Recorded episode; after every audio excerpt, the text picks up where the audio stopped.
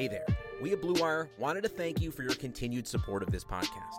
With over 90 podcasts across our network, we are committed to bringing you great content to fill that sports shaped hole in your heart.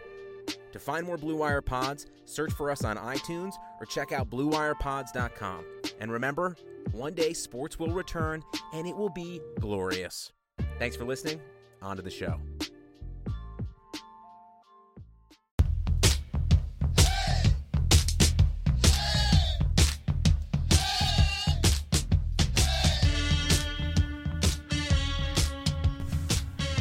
Welcome in, everybody, to the OBR Newswire podcast, your home for all things Cleveland Browns. It is Wednesday, it's April 29th. It's weird to me that as quickly as, or sorry, as slowly as March went by, we are almost through April. I hope this podcast finds you and yours well. It is, uh, it is a good time of year to continue talking about the Browns and the draft, and that's what we're going to do. Before we get to the draft content, we're going to talk to you about our good friends and sponsors of the OBR Newswire podcast here at Blue Wire Podcast Network. Blue Chew, they're the ultimate discreet way to get your male enhancement. If you are struggling in the bedroom, struggling to perform in any form or fashion, they're discreet with the same active ingredients as Viagra, Cialis. They're chewable, they work faster. You can take them anytime, day or night, even on a full stomach. You don't need to go to the doctor's office or spend time waiting in the pharmacy line. Blue Chew's online physician is free of cost. Once you're approved, your order ships to your door, discreet packaging. Nobody knows but you, except, well, somebody else will know at the end of the night, if you know what I'm saying. Anyway, Blue Chew's offering a great deal right now for Blue Wire listeners using the promo code Blue Wire. Just pay $5 shipping and then get your first order free. You again use that promo code Blue Wire, all one word. Just pay the $5 shipping. Again, that's B L U E C H E W dot com, promo code Blue Wire. Okay, so Big news of the day is that we obviously get Rashard Higgins back. I'm going to talk to our guest about that here in a minute. Um, you know, a one year deal just south of a million dollars. I'm sure there's going to be some incentives for him if he plays well. Uh, big news, especially for after the top two guys, is kind of a mystery as to, to who the veteran presence could be for the rest of the wide receiver room and play some of those snaps. So, again, we'll, we'll talk with uh, Jared Mueller, our guest. You can read Jared at the OBR, he's doing a ton of content. He's done a, con- a, ton of content leading up to the draft. He will continue to do more, um, looking at depth charts and looking at the rest of the division as we go forward and push into the abyss of the offseason here. So I'm going to welcome in Jared now. Um, you know, Jared, like I said, you can find his work all over our, the OBR website. He's been on this podcast several times. He will continue to be on this podcast every week. Jared, how are you? Hey, I'm doing all right, man. A beautiful day down here. We almost got to 80 degrees. I know, man. Really lovely out. It's nice, you know, when the when the quarantine stuff has happened and most people are still um, working from home or, or, still maybe you're unfortunately not back to work. But it is always nice to get the weather to bring up your uh, bring up your emotions. So I, I'm with you. It is it's nice to get some nice days outside and like you said before we came on here, get some yard work done and and uh, soak up soak up the sun for a little bit. But we're not here to talk about weather, although we could. We're here to talk about the draft. You and I talked after round one. Um, you know, uh, uh, specifically about. Um, did we get together after the second round, or was it the first round? Just the first round? It was after the first round, about yeah. two in the morning, somewhere in that area. Your well, okay, your total of three hours of sleep. It's all a blur. It's all a blur. So let's knock out the first round. You and I talked about that. Let's talk about going forward. Which one of these re- the, the remaining picks were your favorite um, of you know the rest of rounds two through seven? You know, for the past, I don't know, five, seven years, free safety has been someone that, uh, a position that I've been looking at and wanting a guy, the guy, just a dynamic player there. I just love the opportunity to have someone like Grant Delpit. Uh, I love it even more after uh, reading and watching your uh, some of your film breakdown on him. Um, but I, you know, whether it's Budda Baker, back to Earl Thomas coming out of Texas, um, Malik Hooker out of Ohio State. For me, a free safety who can do a lot of things and can can patrol, kind of patrol and control. So I just try to combine those two words.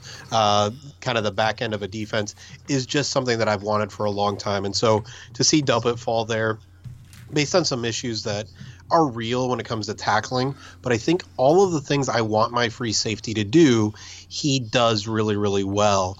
Um, if he's tackling a lot, that's not exactly the primary thing I want him to do. He needs to be able to do it, and there's things that he needs to work on. But I love the idea of having someone back there uh, who makes the quarterback think a little bit before launching the ball deep or across the middle, any of those kind of things. So for me, uh, Delpit was someone that who was really really exciting for me.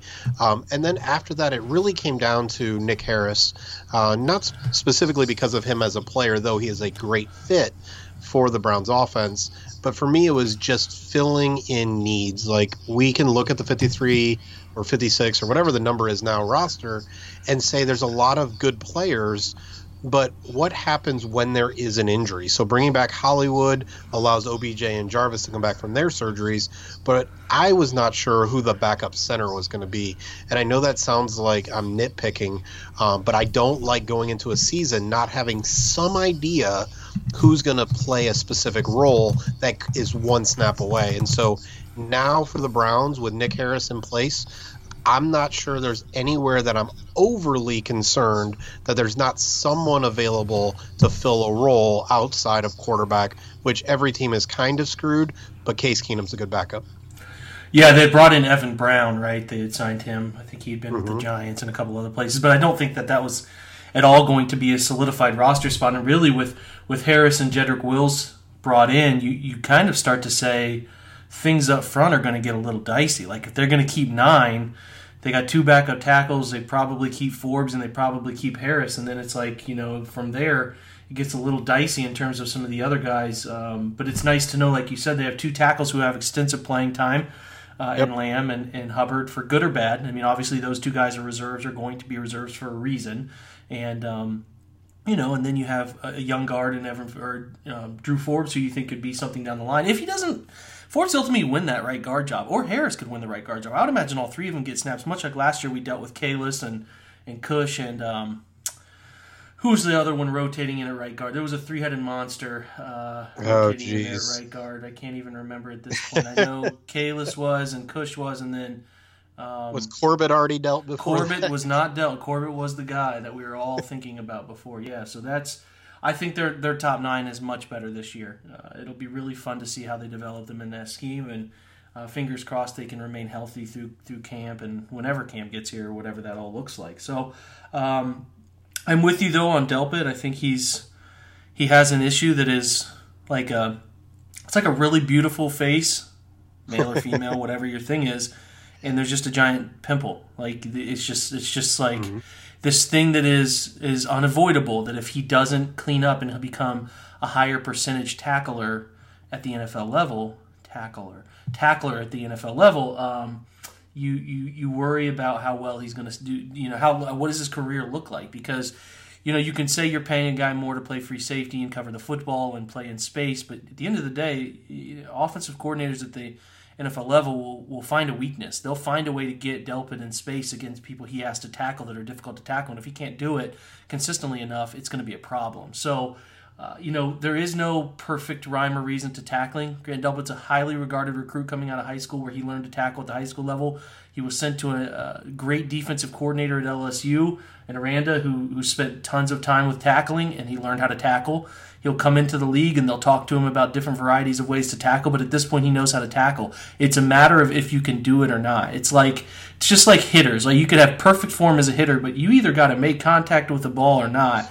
And, and it's like you know you're dealing with a variety of different speeds all the time and you just have to find a way to get guys on the ground. I don't care if you roll your hips, get low, sink your you know butt, to, and you and you perfectly lift someone off the ground and you form tackle, or if you grab their shoelace and it ultimately trips them. You just, especially safeties playing deep ball most of the time, playing the, the back line of the defense. You you know it's your it's your tackle or the end zone. So you you just have to find a way to get them down. Now Grant will move into the box and play support big nickel stuff too. I don't have any doubt about that. But like at the end of the the day for his career to avoid too many cliches there. He could be a very average player if he can't figure out tackling. He'll be a guy who can cover but can't tackle and ultimately can't play in run situations. Or he will be an all pro, potentially an all pro level player. His his is all over the board. I think he's gonna. It, he's it really be, is. He's gonna be okay. Like he's gonna be an okay player if he doesn't tackle well. He can find a way to get on the field in the NFL. But you you know if he can if he can figure out a way to consistently cut down you know keep keep the missed tackles in a season around 10 to 15 or below, even like that 8 to 12 range, you're talking about a guy who has every bit the ounce of talent to, to make himself a truly all pro level player. Does he get there? I don't know. Pro Bowl player, even. That would be fantastic for the Browns secondary. they would love that. So it's an interesting pick. It's an interesting film study. Um, and I would encourage you guys to go watch that and make your own assumptions. I give you some stuff I think, but the point of these film studies is to provide a lot of different film and a lot of different parts of their game so that you can say, and and and this is what I think, or this is the conclusion that I can draw from looking at that. So that's what we try to do um, as, as best we can with those. So uh, yeah, that's where I'm at with Delpit. I, I hope it works out. I really do. And I'll just tell you the thing that I love about the film study is I'm watching it again as a mental health professional is just looking at how and why and some of those kind of things. And so we know in the uh, college football playoff and uh, last year he he made all of his tackles focused, kind of paying attention to the details. When you're such a great athlete like he is, and um, the idea of just getting the player to the ground like that seems easy and it probably was easy for him a lot and so hopefully he's able to really focus when it matters. Um, you even saw it when he got stiff armed by the kicker uh, in that one play that you broke down. He thought he had the kicker and then the kicker who was kind of ripped stiff armed him and obviously he got back into the play and did a lot of good things. But i think what you see there is kind of that mentality of someone in high school and college who was able to do it physically and oftentimes just being physical worked and just throwing his body at somebody. And so hopefully he's able to focus a little bit more because he at times does show that that ability and that focus and that drive to do it. Um, it just seems like someone who is just such a great athlete all his life that he could get people down just by barely being around them. Yeah no great point. You brought up the the, the stiff arm. That was rodrigo blankenship who appears to have signed with the Colts. I was fascinated. Georgia kicker. Yep. Um, he, he he signed with the Colts. I don't know if he got. I don't think he got drafted, right? Uh, no, they signed no, he did not. Fantastic sports goggles, spec, you know, rec specs, uh, top notch. So we'll, we'll look out for him. But anyway, next question would be in kind of a dual question here is like your biggest questionable pick and kind of your biggest surprise, which I've seen as I've gone through these have morphed into sort of one thing there. You know, honestly, uh, my biggest surprise is actually Donovan Peoples Jones being available as late as he was, only because the NFL tends to overvalue size and speed combinations, um, especially when you look at the quarterback. Uh, situation that they dealt with there. So I was just surprised he was available. And to be honest, I was surprised that the Browns drafted him because they tend to value production. Like that's something, you know, when you look at Jacob Phillips, who is probably other people's surprise pick, um, he put up the numbers. He was their leading tackler. You know, he started there, all of those kind of things. Donovan Peoples Jones just didn't do that. So he was really my surprise pick. And to be honest, uh, I enjoyed that surprise pick because they went with upside. And so whenever I would do mock drafts, when I get to the sixth, seventh round, I'm really looking for somebody who does something really, really well or just is really really fast or really really big or really really strong. Like those are things that at that point if they're available they're obviously not producing at a great level but let me see if i can use this one skill that they have or these two skills that they have uh, to make something of them at the next level. And so he really was the guy that that i was really intrigued by especially before we uh, re-signed higgins. I thought it was going to happen. It was most likely going to happen but at that point, it was really OBJ and Landry both coming off injuries. So even just having somebody who they can put out at the X, you know, and, and let them run deep, uh, some of those kind of routes, uh, was just somebody I was excited to have at the sixth round. Then again, he may not make the team, but he's someone who can make the team. He can have a role on special teams, um, and he was available there at the 187th pick. I would be stunned if he doesn't make the team. I think the way they talk about him and what they want from that guy on the roster, uh, his value, I think they have every intention of having him on the 53 man this year. And if he doesn't make it, that means he was just just really pathetic in camp. Like I just think that they really like him. So, um, and I, I know a lot of respected minds that really like him. So, yeah, I would be pretty surprised if he ended up making the team at least this year, but we'll we'll see about it. It's it's there's a lot of talent. I mean, there's a lot of guys that could pop and you know Ratley could show out or Hodge could show out and, and you know Higgins and all of those guys. There's a lot of like weird three through six, seven talent. You think they're going to keep four tight ends and they're going to keep a fullback, which they haven't traditionally done. They've kind of hybrided the fullback and tight end thing. So uh, roster spots are going to be gone quickly. It'll be fascinating yeah. to pay attention to that and that's the thing that's really, if we overall look at this draft, the thing that excited me the most is Wills and Delpit have their roles immediately. After that, the Browns do not have to use these guys. Like they if they earn their spots, they earn their spots. But and I know Browns fans want players to produce right away, but the reality is is rookies tend to struggle. And this year, when there's not going to be the OTAs, we're supposed to be getting ready for rookie mini camp on Friday or Thursday, whatever it would have been. Without that, the Browns, their third round, their two third round picks, their fourth round pick, everybody doesn't have to be used. Like Harrison Bryant is going to be their third tight end, right? Uh, Jacob Phillips is going to compete to start at linebacker, but he doesn't have to. Jordan Elliott is going to be their backup three technique. All of that, when I look at this draft, the thing that excites me the most is these players can be used specifically what they're good at, besides Wills and Delpit, first and second round picks, they should be ready to go. They can be used for what they're good at, and they're not going to be forced into extra snaps. Where the more you play a rookie, the more likely they are to be uh, have a mistake made or to be really focused on. Greedy Williams last year, after a while, offensive coordinators like we're just going to throw it over there at that where that guy is, and just make him make plays, thinking that over time he's going to make mistakes, which rookies tend to do. So overall, that's really the thing that I'm most excited about is they have talent and they have players that uh, have roles but those roles are not required to to be 80% of the offensive or defensive snaps, those kind of things. So overall, that that is what about the draft really excites me. And then I decided to put up the skill position players that included Bryant and Peoples Jones. And when I'm at 10 and 11 players that I think can get relatively decent snaps uh, and can play this year at the skill position, where you can only have five on the field at a time, that tends to get me kind of pumped up once taking side today. Yeah, it's going to be a lot more tight ends than people are accustomed to seeing. And when you look at snap counts at the end of games, it's going to be like, oh man, we only played seven snaps for our third receiver, or or ten, or and it'll vary. I mean, because Stefanski doesn't want to.